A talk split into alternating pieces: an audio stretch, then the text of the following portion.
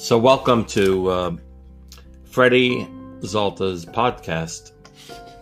I'm going to try something different because I was interested in seeing how some of my stories would relate to people if I actually spoke them out in my usual beautiful voice that I possess. The first one I'm going to write, uh, I'm going to, I'm going to actually record is called Departures and Distractions. And it starts like this. Each time I smell the aroma of a laundromat, I am transported back in time to when I was around 12 years old. It was the fall of 1976. The bus would pick me up on the corner of East 4th and Kings Highway. On that corner, there was a laundromat it's still there today, although ownership has been changed several times. That's where I would wait for the bus. I was a student at Ahiezer Yeshiva on Ocean Parkway, and on the rare occasions my father wouldn't drive me in the morning, I would take the bus. I would walk from our apartment on East 2nd Street and turn right on Kings Highway and walk towards East 4th. Next to the laundromat on the floor was a vent that would shoot out warm air and white smoke as it would collide with the cold winter air. As the months passed and weather turned cold, I would stand on top of that vent and keep warm. There were some really cold, windy days when the vent had no effect whatsoever, but more often than not, it would do its job. In January, a new student joined me at the bus stop. She was an eighth grader. Most of the eighth graders wouldn't acknowledge me. She did. Of course, within two or three seconds, I was intrigued. She was adorable, brown eyes, long blonde hair with a brown derby cap. She had a brown scarf and a light beige coat. She approached me. Is this the bus stop for Ahiezer? I was caught by surprise, and it took several seconds for my brain to respond. My voice had not caught up, so I was just nodded yes three or four times. Are you okay? she asked. Yeah, yeah, yeah, sorry. You just scared, I mean, surprised me. It was a chilly day and I was standing on the vent. She stared at me. Why are you standing in the smoke? Try it. Come here. There's room for you. The other kid who picked up who was picked up with me, David, was coming, and I hated when he would stand with me or even within several feet from me. He had a piece of schnot that covered his left nostril. It began in November and finally disappeared in March. He would sneeze frequently, but that snot just held firm as if affixed by crazy glue. She walked over and stood on the smoke vent. Ooh, you are right. This is great. I feel instantly warm and the smell is so nice.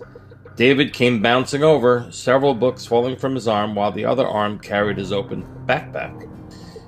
You have, she began to motion to him about his schnot, but I stopped her. Let it go. It's an appendage he grows every winter. I was wearing a backpack with several patches. One was the Six Million Dollar Man, the Mets, the Jets, and an Elton John one from the cover of his Goodbye Yellow Brick Road album. Do you like Elton? she asked. Yes, do you? This became our subject in common, which would begin most conversations.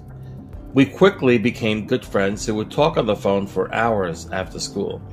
I would get really upset when one of my family members would use the phone and not get off until late. I was the youngest, so I got less priority than they did. One day in late May, she was walking down my block when I saw her. Hey, I wanted to talk to you, and your phone line is always busy. I know it sucks. Is everything okay? My grandmother's sick, and we are leaving for Mexico tomorrow morning. I won't be back for graduation. We are just going to stay there for the summer. Oh, I- I'm sorry. I just wanted to let you know so you don't think I didn't care. You made my being the new kid in school easier for me. I wanted to tell you thank you for being my friend. We, we could still be friends next year, even if I am in a different school, she said. Yeah, of course, I replied. Thank you. She gave me a kiss on my cheek and walked away. I knew September would come and our friendship would not continue. This was 1977. We had no idea that June would that June what would happen in that summer, which would have changed our lives. I was thrown into a deep funk that May. Although she thanked me, it was me who should have thanked her. She was my only real friend.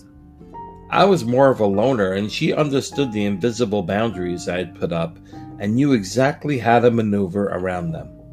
No one else had a clue, and she was my first real friend. In June, more departures. The Mets traded away my two favorite players, Tom Seaver and Dave Kingman. Then the 44 caliber killer dominated the newspapers and our whole lives. The temperature seemed to be 100 degrees each day, and the night provided little or no respite. There was a blackout, which led to rioting and looting. On August 10th, they caught the son of Sam, the 44 caliber killer, and there was a sigh of relief.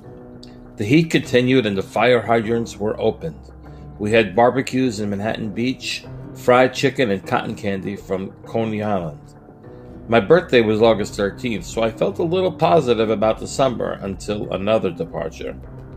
August 16th, Elvis Presley died. The last week in August, I received a postcard from my friend.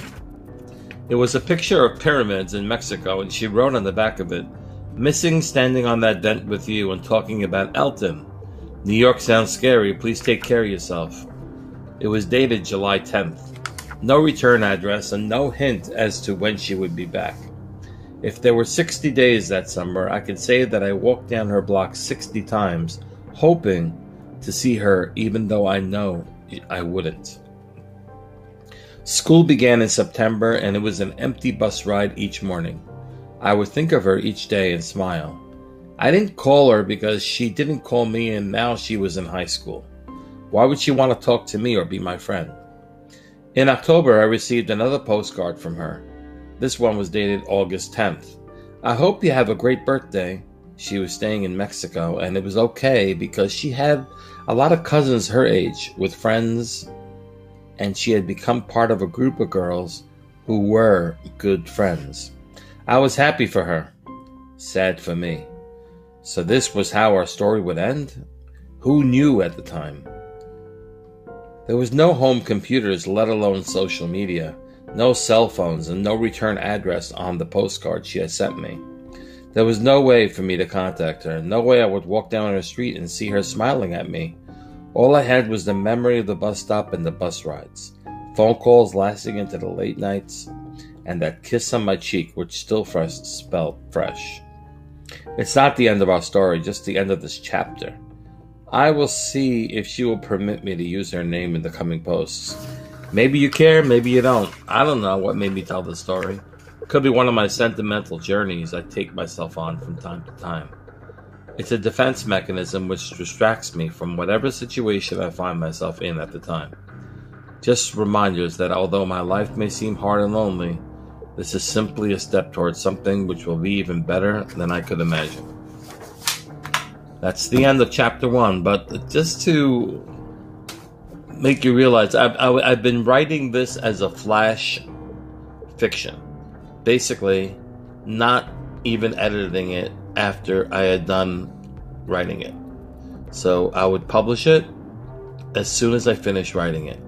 So there's a lot of mistakes, a lot of grammatical errors, but it's basically just a way for me to get things out there right away rather than thinking about it for hours. I hope you enjoyed it. I would love to get your feedback. Um, my voice will improve and my diction will improve as these podcasts continue.